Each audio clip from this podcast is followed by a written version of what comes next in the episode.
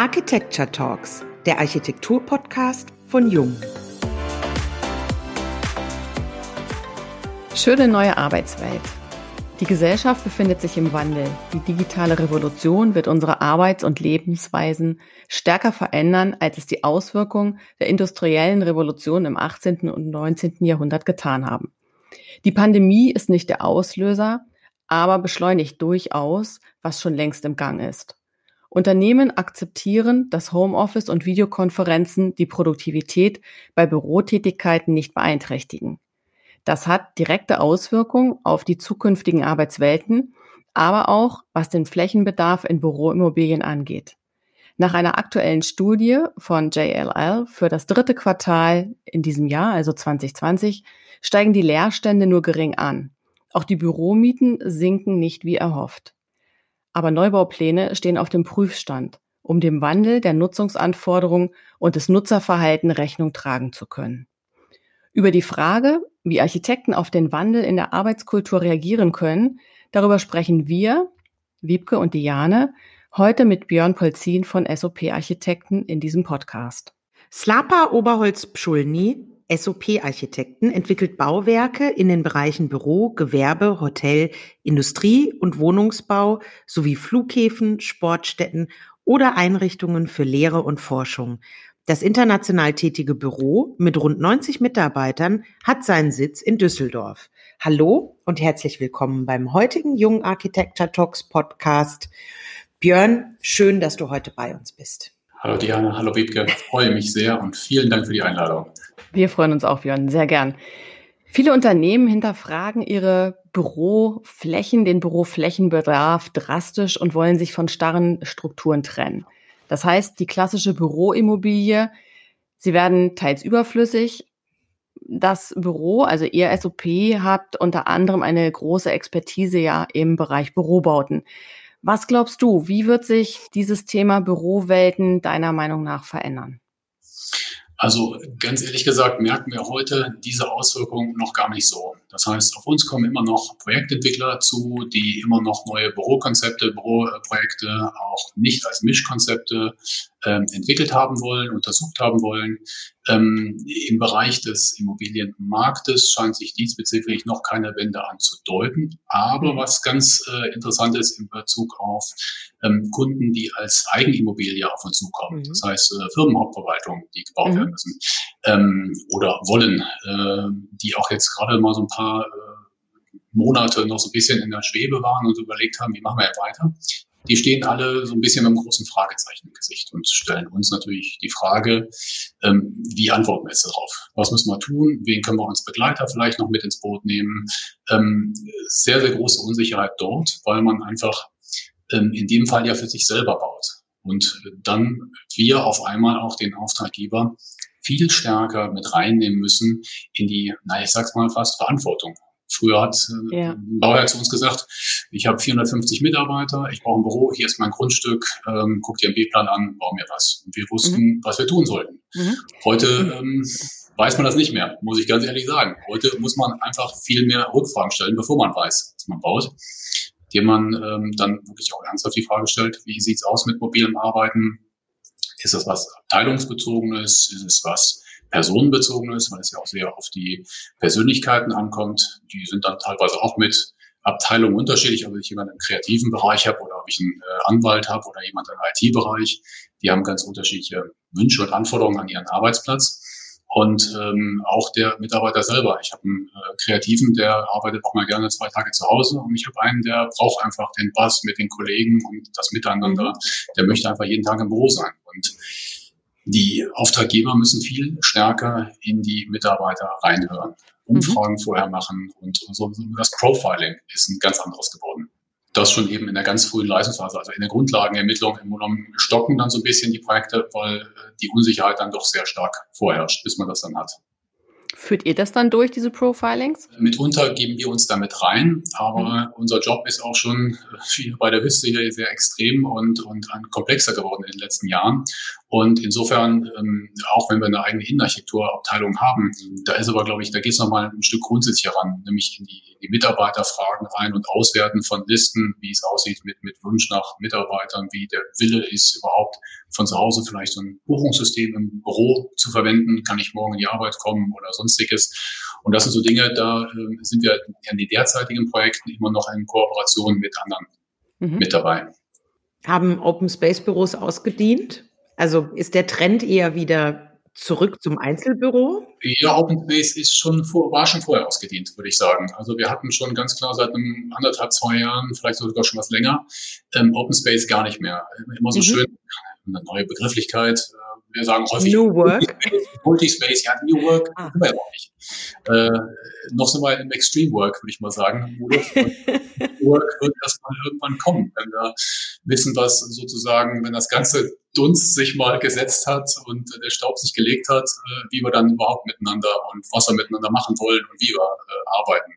Aber in dem Verfahren ist es gerade extrem spannend. Und deswegen war das ein, äh, so, ein bisschen Wunschthema auch von mir, darüber mal zu, zu sprechen, weil gerade sehr viel das Ohr an der, an der Wirtschaft hat, bei Herstellern im, im äh, Büromöbelbereich auch solche Dinge, wie man sich überhaupt aufstellt. Mietmöbel, sonstiges geht ja sehr weit. Aber äh, in Bezug auf New Normal, das wird irgendwann kommen und das Open Office ist schon vielen Leuten sehr lange zu laut.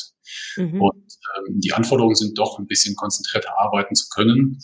Wir haben selber auch hier bei uns äh, in der Bürozelle so geschaffen, dass wir in der Mitte so Meetingbereiche haben, die abgeschirmt sind von so zwei Büros zu jeder Seite und dann einen offenen Bereich von ah, 250 Quadratmeter, wo dann auch Leute wieder im offenen Bereich zusammensitzen, mhm. aber eher in einer größeren Gruppe. Und wir haben zusätzlich ein paar Thinktanks mit organisiert, dass wenn einer aber wirklich telefonieren will, ruhig arbeiten will, eine Excel-Tabelle machen will, kann er auch rausgehen und sich da ansetzen.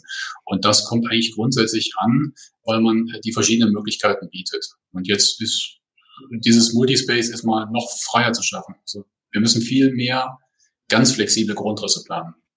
Und ähm, die man im Grunde genommen, das ist so ein bisschen das Schwierige von Architekten, eigentlich fast offen lässt für den, der da kommt. Ähm, da möchte man das Baby eigentlich nicht loslassen, aber irgendjemand wird es nachher möblieren und gerade bei den Projektentwicklern war das ja immer so. Da haben wir ein Konzept entwickelt und ob dann nachher nur Einzelzellenbüros reingingen oder Gruppenbüros oder Großraumbüros, das hatte man ja nicht unbedingt in der Hand, je nachdem welcher Mieter da genommen wurde. Von daher, also die Anforderungen kann man nur sagen, wir nehmen auch den, den äh, Kunden die, die Sorge eigentlich hauptsächlich damit. Wichtig ist, dass mhm. es auch eine, eine Drittverwertbarkeit gibt. Also dass ich eben nicht nur, wenn ich ein, selbst wenn ich einen Firmenhauptsitz plane, ähm, dass man zumindest anregt zu sagen, okay, gibt es irgendwo nochmal eine weitere Zugangsmöglichkeit, dass man, wenn man irgendwann reduziert, auch äh, andere Mieter noch mit reinnehmen kann, das Gebäude und das so ein bisschen mitatmen kann. Also im Rahmen der Planungszeit schon, weil das sind ja auch, man plant ein, anderthalb Jahre, damit zwei Jahre gebaut. Bis dahin kann sich schon viel verändern. Oder eben äh, dann im Schritt danach. Jetzt bin ich fünf Jahre in der Immobilie drin, meine Anforderungen sind nochmal ganz andere. Vielleicht sind es da mehr geworden. Ich habe Anfang Mieter dabei gehabt.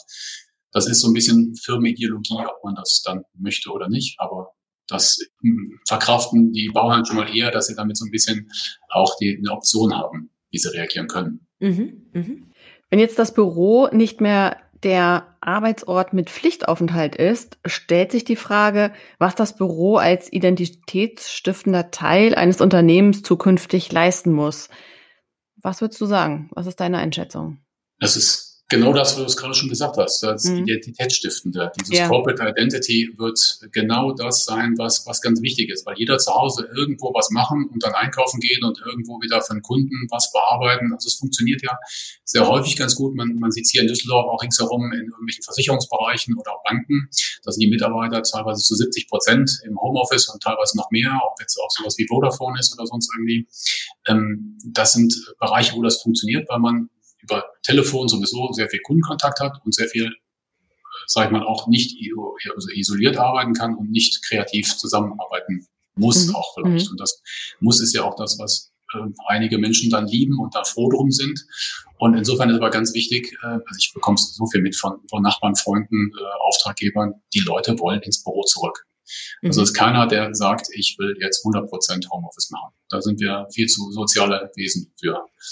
Und äh, der zweite Aspekt natürlich neben dem Corporate Identity und den, den Leuten zurückzukommen und einen, einen sozialen Platz zu liefern. Das ist oftmals schon gesagt, das ist wie Heimat oder so, ist immer so ein bisschen befangen, solche Begriffe. Aber ähm, das kommt dabei ganz oft vor und natürlich darf man nicht vergessen, dieser, dieser War for Talents, der ist ja nicht weg. Also auch wenn der Markt ein bisschen runtergeht, die guten Mitarbeiter zu bekommen, dafür muss man attraktive Arbeitsstätte haben und jemand nur zu sagen, du sitzt jetzt im Homeoffice ähm, und arbeitest zwar für mich und hast einen Vertrag und deine Kollegen kannst du ja mal über Videokonferenz angucken, das hilft nicht. Das, äh, das kein Miteinander. Also es wird schon Platz zum Zusammenkommen und, und, und Miteinander und äh, Leute wollen das das wird sich nicht ändern. Und deswegen wird es Büros weitergeben. Und deswegen fand ich sehr interessant, was du bei der Einleitung schon sagtest, dass es ähm, zwar einige von Firmen hört man auch in Frankfurt, Deutsche Bank oder sonstige, dann äh, einige Großflächen dann auch entmieten oder rausgehen und mhm, kleinere Flächen yeah. suchen. Bei der Planung sehen wir gerade ganz häufig, dass natürlich auch jetzt durch Corona noch aktiv mal, ich hoffe mal, dass wir Mitte nächsten Jahres so ein bisschen mehr daraus sind. Aber vielleicht einige sagen ja auch, dass das dann häufiger mal vorkommt.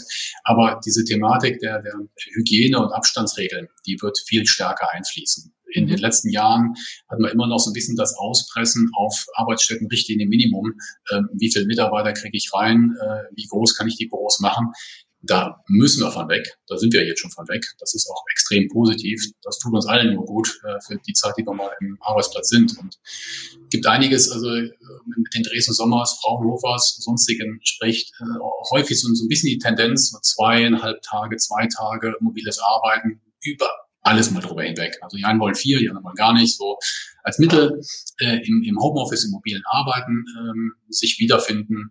Und das sind so Dinge, die wird man einstellen müssen. Und da werden wir uns reinfinden müssen. Und ich glaube, dass das Hilfreichste für uns alle ist so ein bisschen, ähm, dass wir diese, diese Fehlerkultur, diese wird einfach, der, die Akzeptanz dafür wird einfach größer werden. Das heißt, Früher musste alles immer perfekt sein, musste alles immer genau wissen, wie es ist. Heute haben wir in Videokonferenzen die, die Hunde, die durchs Bild laufen, die Kinder, die auf den Arm kommen, ähm, die Kinder der älteren Politiker, die durchs Bild laufen oder sonstiges. Äh, kommt alles vor und es wird akzeptiert und geschmunzelt und man findet es nett und charmant und nicht mehr, oh Gott, sowas kann man sich doch nicht leisten, sondern äh, ist eine andere Anmutung. Und so müssen wir auch in den Planungsprozess kommen. Wir müssen einfach mehr Akzeptanz dafür kriegen, dass wir jetzt was gemeinsam versuchen ähm, wo wir denken würden, dass das auch noch in fünf und zehn Jahren äh, gut ist und passt.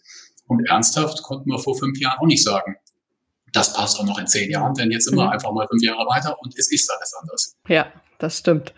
Würdest du sagen, wir haben einen Denkfehler? Also sprechen wir zu viel von Quantität und zu wenig von Qualität? Ja, also Qualität muss ich sagen, glücklicherweise äh, sind unsere Kunden sehr an der Qualität interessiert. Mhm. Ähm, da geht's äh, zwar einerseits immer auch um die Thematik äh, Quantität, wie viel kann ich da reinbekommen, um sich das dann wirtschaftlich zu rechnen, aber es geht immer um, um hochwertige Materialien, es geht immer um hochwertige Art der Lüftung. Und glücklicherweise ähm, geht auch immer um die Nachhaltigkeit, auch dort viel stärker und eben die Nachhaltigkeit auch sehr nah gesehen, nicht nur im Energieeinsparen und, und äh, CO2-Footprint, sondern wirklich auch, wie ist das Miteinander der Menschen. Also wir haben viel stärker in den aktuellen Projekten bekommen wir auch den äh, Kunden äh, verkauft, dass sie sagen, wir müssen mehr Meeting Places, wir geben eine Cafeteria. Die sind in der ursprünglichen Auslobung, gibt sowas nicht. Und ähm, selbst wenn der Kunde dann weiterhin beharrt nach vielfachem nach innen hören in seiner Firma und wir noch Zellenbüros planen, gibt es viel mehr öffentliche äh, Bereiche, wo halt diese mhm. Synergieeffekte von verschiedenen Abteilungen miteinander sprechen stattfinden. Was man vorher immer so geglaubt hat, das findet im Großraumbüro statt und dann alle irgendwann aber genervt davon waren, weil jetzt will ich auch mal meine Ohren zumachen können und konzentriert arbeiten. Dafür muss man halt andere Bereiche schaffen. Ja. Das passiert gerade schon. Ihr habt ja bei SOP-Architekten ein sehr breites Spektrum, was die Bauaufgaben angeht und was ihr auch vorzuweisen habt. Über Bürobauten haben wir gerade gesprochen. Welche Chancen bieten sich jetzt ausgehend auch von der Pandemie für andere Typologien in Bezug einmal auf Bedarf und äh, natürlich auch auf die Architektur? Ja, also in unserem Portfolio ist ja immer ganz interessant. Wir haben so zwei Spezialbereiche dabei, die wir einfach äh, glücklich sind, dass wir auch seit Jahren da unsere Expertise ausbauen können. Das hat mit so Flughafen-Themen äh, im Allgemeinen und aber natürlich auch in der Bereich der Messebauten. Nur das sind natürlich zwei Bereiche, die jetzt erstmal ganz stark eingeschränkt sind. Aber ich glaube einfach, die ähm, Auswirkungen auf die Innenstädte die sind natürlich im Moment erstmal sehr eklatant, in der aktuellen Nutzung sowieso. Und das wird sich einfach ausweiten. Also von der, von der ja, Monokultur ist noch nicht, aber es sind schon sehr viele gleiche Geschäfte, ob ich in Amsterdam, ob ich in, in Brügge, in äh, mhm. Antwerpen oder in Düsseldorf einkaufen gehe oder in Madrid. Das sind überall die gleichen ja. Geschäfte in der High Street. Das, überall, das fällt runter und die großen Firmen, die es da sowieso gibt, die haben auch ein Online-Business. Und das läuft halt und das geht nach oben, der Rest nicht. Es wird sicherlich sehr, sehr viel Leerstand geben werden und es gibt sicherlich eine Verantwortung, und das sehen sich viele Städte heute schon, zu gucken, diese Erdgeschossebenen äh, in den Innenstädten zu bespielen, dort mhm. Angebote zu schaffen für die Öffentlichkeit. Und die sind halt, die können nicht nur Restaurants und Bars sein, da muss kulturelle Angebote eben auch geben. Und es wird auch äh, sicherlich der Bedarf an Büros vielleicht so ein bisschen, selbst wenn es Tendenz so ein bisschen in so eine Richtung geht, vielleicht 20 Prozent braucht man weniger, aber so 10, 15 Prozent steckt man auch mehr Platzvolumen jetzt rein in den, in den äh, sozusagen pro Mitarbeiter mhm. im Bürokonzept. Ähm, das sehen wir schon so ähm, werden auch einige dann einfach sagen, okay, ich brauche aber nicht mehr so zentrale Standorte oder so, äh, sag ich mal, Innenstadtnähe. Und wenn da Leute dann oder Firmen rausgehen, ich bin im Moment noch verwundert, äh, dass, dass äh, die Projektentwickler nicht auf uns zukommen und sagen, okay, ich habe jetzt hier Leerstand oder den bekomme ich jetzt kurz, lass mal ein komplett anderes Konzept denken. Hier waren Büros mhm. drin, lass uns mal Wohnung reinsetzen. Riesenchance für die Innenstädte mhm. eigentlich. Mhm. Wir haben uns jahrelang darüber beschwert, wie die Leerstand der Innenstädte da ist und abends dort keiner mehr ist, weil alle nur noch arbeiten und nach Hause aufs Land fahren ja. ungefähr. Und das ist eine, eine Option, wo es das wieder gibt. Das ist natürlich etwas, was die, die gerade die, die Eigentümer verkraften müssen wirtschaftlich, weil die hohen Mieten im Wohnungsbau werden sie nicht erzielen, wie sie in den Bürogebäuden heute erzielen.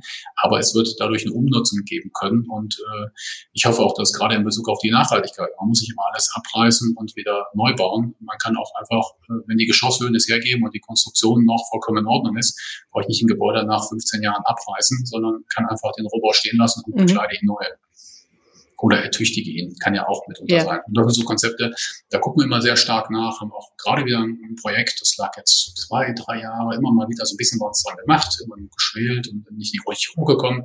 Und da kommt jetzt wieder jemand Neues mit dem Grundstück um die Ecke und da überlegen wir einfach mal, ob wir das Bestandsgebäude nicht stehen lassen und daran anbauen und, und Zusatzbau können wir machen, anstatt jeder zu reißen und was Neues hinbauen. Aber mhm.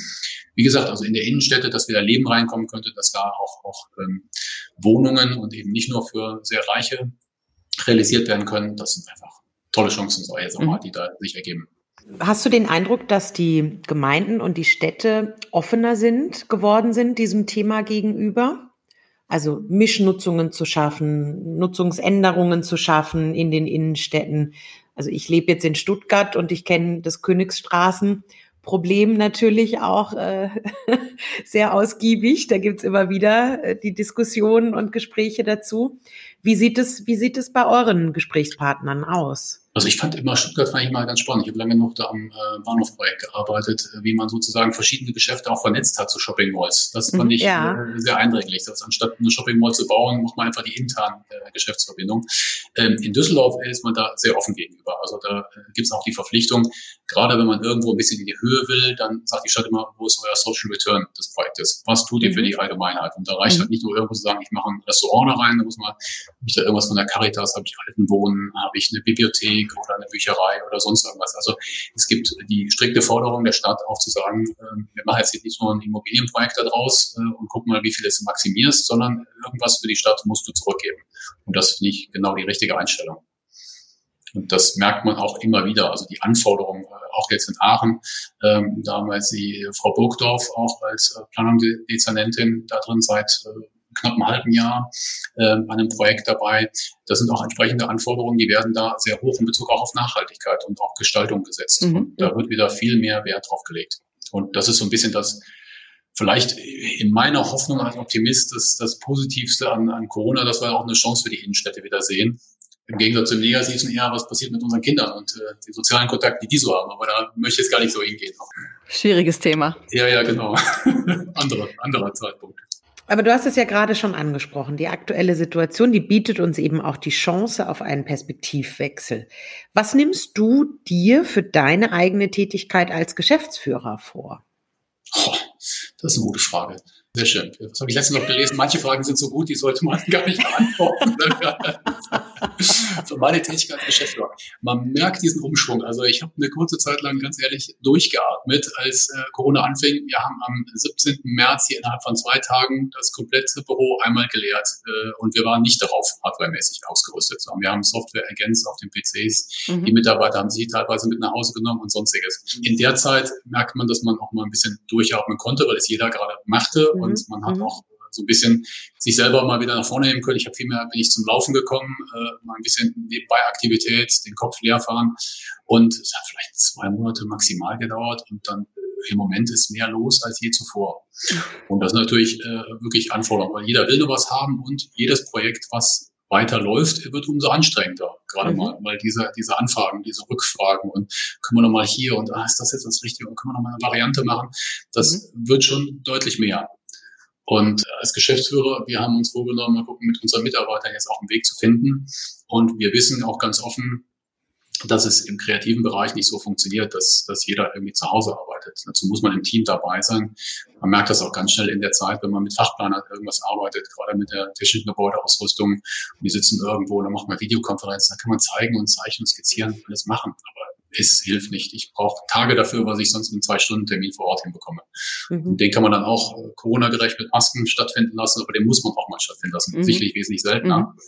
Aber das hat ja alles auch, wenn man es auf Wesentliche wieder bezieht und nicht für jeden Firlefanz, hätte ich jetzt was gesagt, äh, in den Flieger steigt und irgendwo hinfliegt, um mal kurz irgendwie eine Stunde zusammenzusitzen, was zu besprechen, was ach so wichtig ist.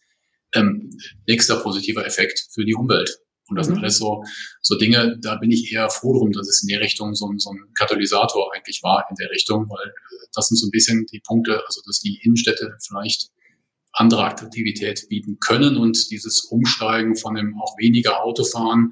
Man braucht jetzt selber auch wesentlich weniger Zeit ins Büro, weil es einfach Corona äh, viele jetzt wieder zu Hause sind und das sind einfach auch positive Aspekte, die vielleicht nicht so schnell stattgefunden hätten. Sondern, also ganz sicherlich nicht so schnell, aber vielleicht sogar manche davon gar nicht. So, dann kommen wir jetzt nochmal zu persönlichen Fragen, Björn. Okay. Wenn du jetzt ein Jahr Zeit hättest, woran würdest du gern arbeiten? Ich finde diese, diese Art der Abstimmung, die wir heute schon mit den Bauherren haben, die viel intensiver ist, die finde ich super spannend. Und ich würde eigentlich gerne gucken, dass es auch mehr in Projekte geht, wo man ähm, so ein bisschen auch nochmal diese, diese, was ich gerade beschrieben habe, dass man Bestandsgebäude umnutzt und, und Qualitäten verschafft. Das sind Herausforderungen, äh, denen wir uns als Architekt noch nicht so richtig gestellt haben. Man hört immer solche Dinge.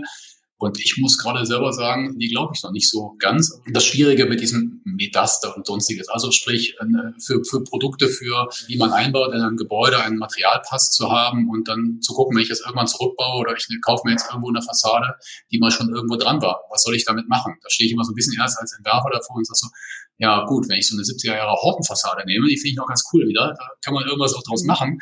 Ähm, wenn ich aber jetzt so die, die 60er Jahre nicht so schöne oder Brutalismusarchitektur, da, da macht man ja nicht so richtig was mit und diese Idee, der dahinter steckt. Aber das würde mich interessieren, das weiter auszureizen oder auszuloten, äh, in welche Richtung es da hingehen kann, welche Optionen es da überhaupt gibt und auch mit der viel äh, Thematik des Holzes. Wir müssen, glaube ich, schon, also Hybridbau und sonstiges, was da alles ansteht. Das sind aber alles trotzdem Dinge, die muss man ein bisschen ganzheitlicher vielleicht auch sehen. Also wir versuchen das auch in vielen Projekten umzusetzen oder Bauherren mal davon zu überzeugen, weil es natürlich der erste CO2-Footprint wesentlich geringer ist, äh, weil ich sozusagen das CO2 ja schon erstmal im Baum gewonnen habe, dann wächst er wieder nach. Andererseits ist aber auch gerade in so einer Denke, der zweite große Strom neben CO2 einsparen, ist Cradle to Cradle. Ich glaube, das ist so ein bisschen ausloten und den, den richtigen Weg da finden. Du bist Architekt mit Leib und Seele. Selbst wenn du ein Jahr freie Zeit hättest, würdest du Architektur machen. Ja, ich glaube schon. Also wenn ich, ich wenn aussuchen könnte und, und Geld und alles keine Rolle spielt, ja, ich würde gucken, dass ich nebenbei ein bisschen mehr Zeit habe für Familie, Sport und auch noch jetzt insofern äh, ganz sicherlich. Aber auf jeden Fall arbeiten, dass ich meine, wozu haben wir es gemacht? Man, man vermisst das heute teilweise, oder man hat es, muss ich sagen, vermisst eine Zeit lang auch an, an äh, jüngere Mitarbeitern. Da gab es sehr viele Anforderungen, sehr, sehr viel dieses äh, Work-Life-Balance-Thema und ich fange jetzt bei euch an und bin jetzt ein Jahr da, dann mache ich ein Jahr Sabbatical und ähm, äh, dann komme ich mal wieder und dann mache ich aber auch schon eine Projektleitung. Also, guck erstmal, wie man so ein Projekt plant und dann schauen wir mal weiter. Und äh, also die, diese Einstellung, jetzt bin ich vielleicht nicht der allerälteste, aber trotzdem fühlt man sich dann schon sehr alt auf jeden Fall, wenn man denkt so, Mensch, als ich angefangen habe, da habe ich nachts um zwölf noch im Büro gesessen und geguckt, dass ja. die Sachen rauskamen. Also. Was würdest du den, den jungen Zuhörer und Zuhörerinnen mitgeben? Positiv nach vorne schauen miteinander reden, miteinander kommunizieren. Das ist an die jungen Menschen im Allgemeinen eher gedacht. Mhm. Also Kommunikation aufnehmen, nicht über das Ding in der Hand zum Nachbarn zu schreiben, sondern wenn Hörer in die Hand nehmen, da klärt sich sehr vieles viel schneller drüber, weil ihr schmunzelt, ja, ihr kennt das selber. Aber äh, in Bezug auch auf, äh, auf Kollegen, äh, macht, was ihr könnt, setzt alle eure Energie in, in Ressourceneinsparung, in irgendwas, was in eurem Leben sozusagen ihr selber für euch im ersten Schritt als Vorbild für alle so ein bisschen einspart und das geht vom Müll los über mhm. wohin muss ich reisen, über wie reise ich dahin und muss ich jetzt dann mit dem Auto hin von Mama und Papa oder muss ich mit dem Fahrrad oder äh, kann ich auch einen Bus nehmen oder einen Zug und all solche Dinge, das ist, äh, kümmert euch drum. Wir, ich tue das Gleiche. Ich hoffe, äh, die meisten Menschen tun das auch und nicht nur für meine Kinder und die Kindeskinder, sondern einfach, weil es ein besseres Leben ist. Sehr schön. Das ist ein schönes Schlusswort. Sind wir schon am Ende? Wir sind schon am Ende. So schnell geht die Zeit dahin. Und äh, wir danken dir ganz, ganz herzlich für deine Zeit heute, für dieses Gespräch. Vielen Dank. War eine Riesenfreude. Hat mir sehr viel Spaß gemacht. Uns auch. Vielen Dank auch an unsere Zuhörer. Wenn es Themen gibt, die euch interessieren, dann schreibt uns gerne an architekten.jung.de und bis zur nächsten Folge der Jung Architecture Talks, dem Architekturpodcast von Jung.